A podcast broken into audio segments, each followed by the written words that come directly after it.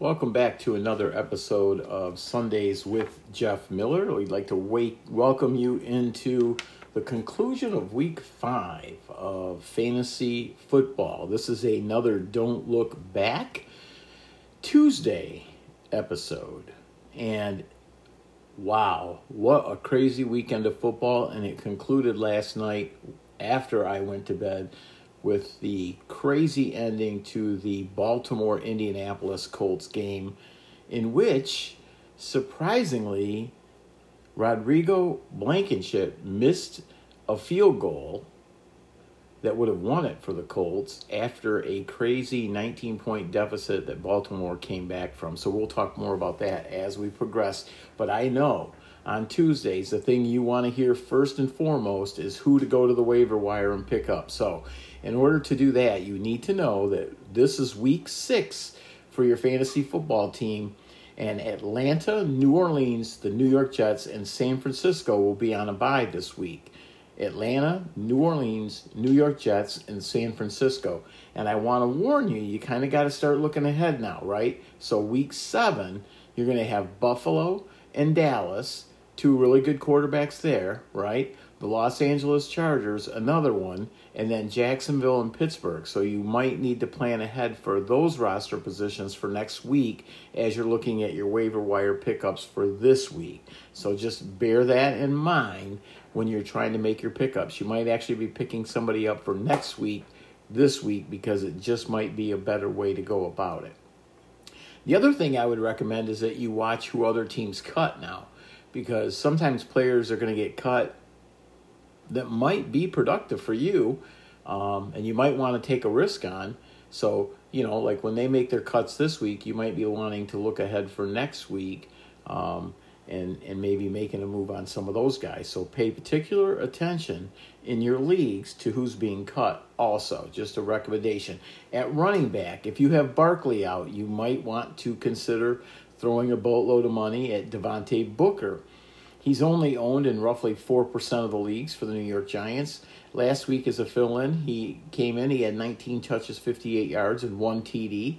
Not a bad performance, and he actually looked pretty good in that game. So, if you're going to suffer through Saquon Barkley's absence, might recommend picking up Devontae Booker. Another one, CEH is out for the Kansas City Chiefs for a while. Um, you might want to look at Darrel Williams. He's only owned in about 8% of the leagues. He's had a couple TDs already on the season, which is exactly the same number of touchdowns as CEH. You might want to pick him up. A few other guys that I would be recommending that you look at this week A.J. Dillon for the Green Bay Packers. If you have Aaron Jones, I mean, if you haven't noticed lately, guys like A.J. Dillon, Tony Pollard, they should be on somebody's rosters right now. A.J. Dillon, Green Bay, last two weeks, 37% of the snaps. He's had 23 carries for 111 yards, caught five passes on five targets for 65 yards, and he's averaging 14.3 fantasy points per game. So if you have Aaron Rodgers, he's a good pickup. And if you don't, he's somebody you can sneak in and play in the next few weeks with buys that might help cover your team. Another guy who looked really well this weekend, Khalil Herbert of Chicago. Last week he had 18 carries for 75 yards. It's only 7.5 fantasy points, but he actually played 53% of the snaps. Now, I know a lot of people picked up Damien Williams, who had a rushing touchdown in that game, but he had a quad injury, so maybe the split is more because of that. But Khalil Herbert looks like he could play if need be, and might be somebody that you might want to also consider for your roster. Did you see Alex Collins uh, play for Seattle, or did you forget about him? I'm not sure. He played 71% of the snaps, 15 carries for 47 yards. He had two catches on three targets for 25 yards last week. He is going to be the play in Seattle for a little while while we wait for the return of Chris Carson to their roster and then also with Wilson being out, he could be a pretty good play. He could be a pretty good every week performer for you. You might want to consider him if he's still available in your league. And then he's been averaging the last two weeks 12.5 fantasy points per game. And then the last one I mentioned a few minutes ago, Tony Pollard should not be sitting out there for anybody at this point. especially if you have Ezekiel Elliott. You should be grabbing him.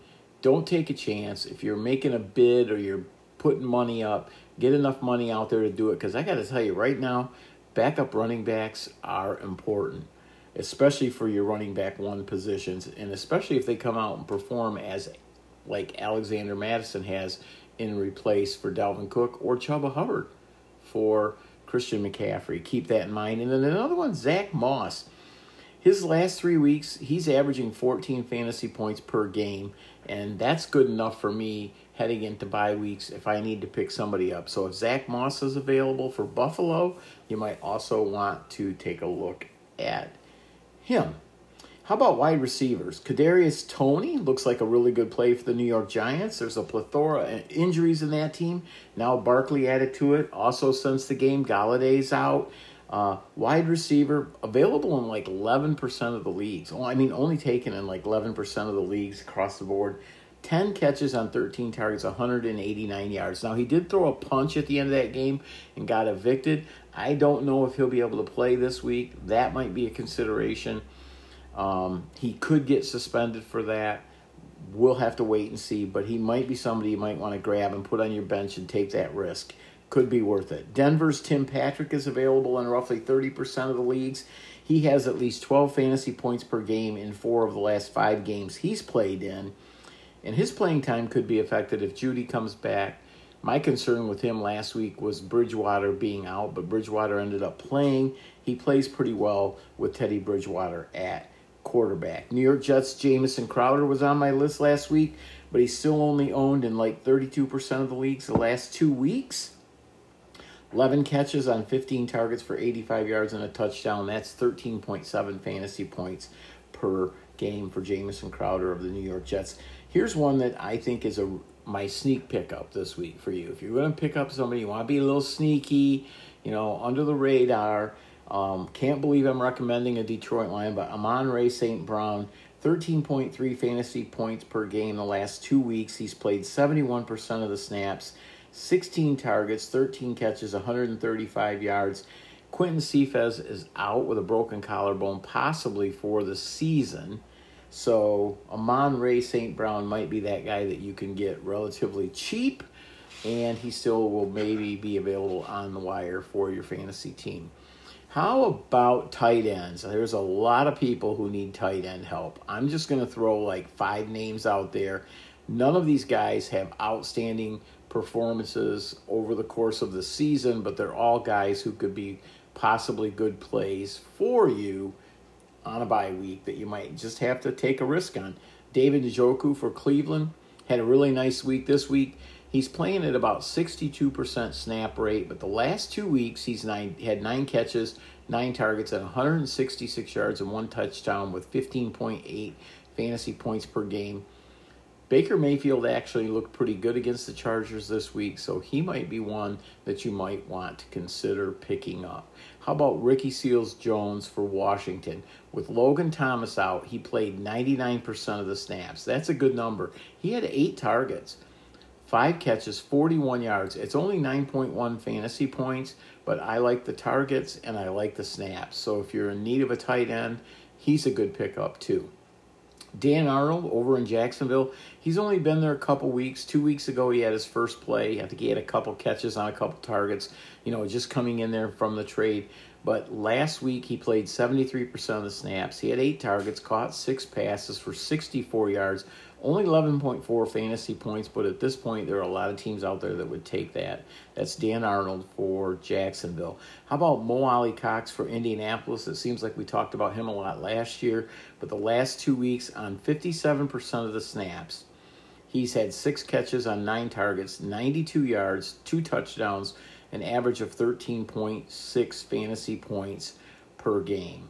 And then we have Evan Engram of the New York Giants the last two weeks 71% snaps, only 10 targets, but 9 catches, 82 yards, which is 8.5 fantasy points per game. Nothing outstanding there, but I do think that he's going to get more play, just like Kadarius Toney, because of the situation that we're actually looking at um, there in New York. How about our over 40 club this week? Or should I say, dun da da da, the over 50 club gets hit this week. Not once, but twice. With his first appearance in the over 40 club this year, Lamar Jackson last night had an outstanding game for Baltimore with 50.9 fantasy points. He threw the ball 43 times. It was caught 37 times. 442 yards, a career high. Four touchdowns, and then he ran the ball 14 times for 62 yards. If you have Lamar Jackson on your team, congratulations. That was a outstanding week. And then right behind it, I mean right behind it, with his first appearance, Justin Herbert for the LA Chargers, 50.8 fantasy points, 26 completions, 43 passes, 398 yards, 4 touchdowns, 29 rushing yards, but a rushing touchdown to go along with it. Justin Herbert, what a great week if you have him on your roster, 50.8 fantasy points. And this week, we had a plethora of over 40. How about Tom Brady making his second appearance? 47.7 fantasy points, 30 of 41 for 411 yards, 5 touchdowns. He even ran the ball. Tom Brady ran the ball one time for 13 yards. Also making his second appearance, Josh Allen of Buffalo, 42.5 fantasy points, 15 of 26 passing, 315 yards, 3 touchdowns, ran the ball 11 times, 59 yards, and a touchdown. And then our last person to make the list this week in the over 40 club, and this was a fantastic performance. If you have him on your roster, Mark Andrews making his first appearance with 41.7 fantasy points, 11 catches, 13 targets, 147 yards, two touchdowns, and I think all of that happened on the last two drives of the game. Two successful two point conversions to go along with it. He's currently the number two ranked tight end in fantasy PPR leagues with 85 points, second to only Travis Kelce at 90.9 fantasy points. Congratulations if you had any of those five guys on your roster. And that brings us to the next part of our show, which I'm going to take a pause and then I'll come back with you know it's not your fault. Look at me, son. It's not your fault. All right, let's get to it on our Don't Look Back Tuesday for week number five of our fantasy football season. It's not your fault. It's not your fault if you have a kicker on your fantasy team I'm not sure after this weekend any of us should have a kicker on our fantasy football team. Especially, we should not have the Indianapolis Colts Rodrigo Blankenship. He was two for four on field goal attempts and he missed the game winner from 47 yards out. It's not your fault if he costs you a win. How about Green Bay's Mason Crosby? Four of seven it wouldn't be bad if he was playing baseball, but you're playing football. Kick the ball through the goalpost. Not to only mention that, he was one of two on extra points. That's five of nine. It's not your fault. It's not your fault. He did redeem himself, though. He kicked the game winner from 49 yards out. Whew, great, good thing they gave him five tries.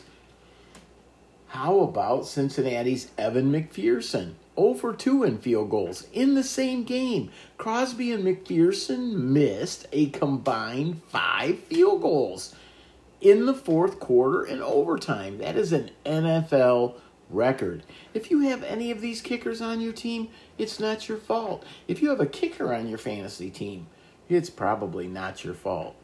It was a crazy week for kickers if you drafted Kittle, McCaffrey, Montgomery, Wilson, Cook, Barkley, on and on and on and on it goes, it's not your fault. And if you lost your fantasy football game by a score of 137.20 to 137.02, and the kicker, Mr. Tucker himself from Baltimore, who was held to only three points, literally one field goal in fantasy with zero seconds on the clock, and he only made that one kick for the weekend, and you lost by that score? It's not your fault. We can't write the script. It just happens. It just happens. Well, now it's time that we get to some of the things that you just need to know that's going on in fantasy football and throughout the world of the NFL. How about the fact that Juju Smith Schuster is out with a shoulder injury and will probably miss the rest of the season? Other things you need to know Justin Herbert recorded his 11th career game with 300 plus passing yards, the most by any player in the first two seasons in the Super Bowl era. And that broke a tie with none other than Patrick Mahomes and Dan Marino. How about Arizona Cardinals? Wide receiver DeAndre Hopkins passed Larry Fitzgerald 764 for the most receptions by a player prior to his 30th birthday in NFL history. Other things you know need to know this game was the first one since 1991 with more than three missed field goals in the entire fourth quarter or overtime with five missed kicks. Yes, that is the game we're talking about. You know what I mean. Green Bay and Cincinnati. Kyle Pitts achieved 80% routes per dropback again this week. He accounted for 26% of his team's target and was targeted on 31% of the routes run. That's pretty good. He racked up nine receptions for 119 yards and a TD. My only thing is, are we going to make him become a Brit in order for him to perform like this, or is he going to come back down to earth when he flies back to the U.S. for his next game? Davante Adams, he had a mind-boggling 37.4% target share through the first five games. I wonder what the record is for that.